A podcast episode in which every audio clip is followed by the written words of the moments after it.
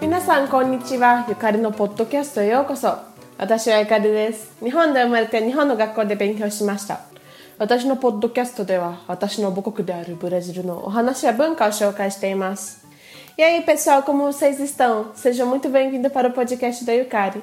Eu sou a Yukari, nasci no Japão e estudei na escola japonesa. No meu podcast eu falo um pouquinho sobre as lendas e as histórias do meu país, que é o Brasil.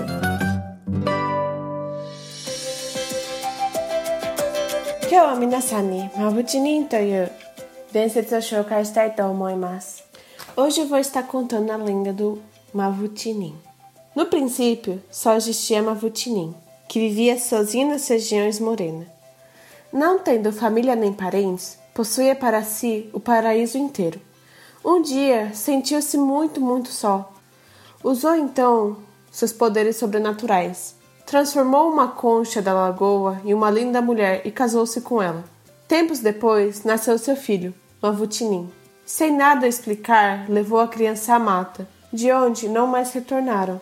A mãe, desconsolada, voltou para a lagoa, transformando-se novamente em uma concha. Apesar de ninguém ter visto a criança, os índios acreditam que do filho Mavutinim tenha se originado todos os povos indígenas. Foi também Mavutinim que criou de um tronco de árvore a mãe do gêmeo Sol Kuat e Lua Yahweh, responsáveis, antes de tornarem astros, por vários acontecimentos importantes da vida dos xinguanos. Saisho, mora na Toyotikini, deshita. 親戚や家族などがいなかったので楽園は全て彼のものでした。ある日彼はとても大きな孤独感を感じました。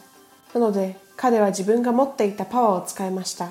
彼は池にあった貝殻をとても美しい女性にし彼女と結婚しました。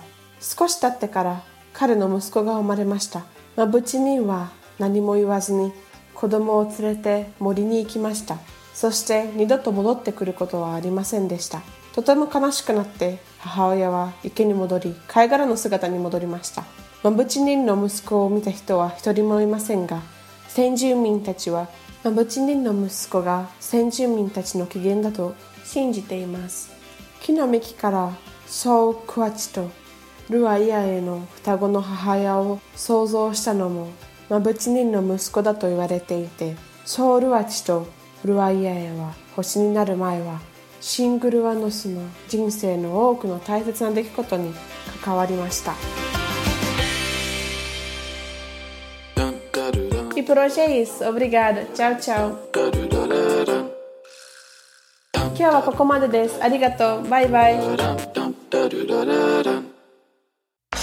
Este episódio foi editado pelo Nabecast. Saiba mais em www.nabecast.jp. Nabecast, conectando pessoas, desenvolvendo amizades, construindo parcerias e compartilhando vida através de podcasts.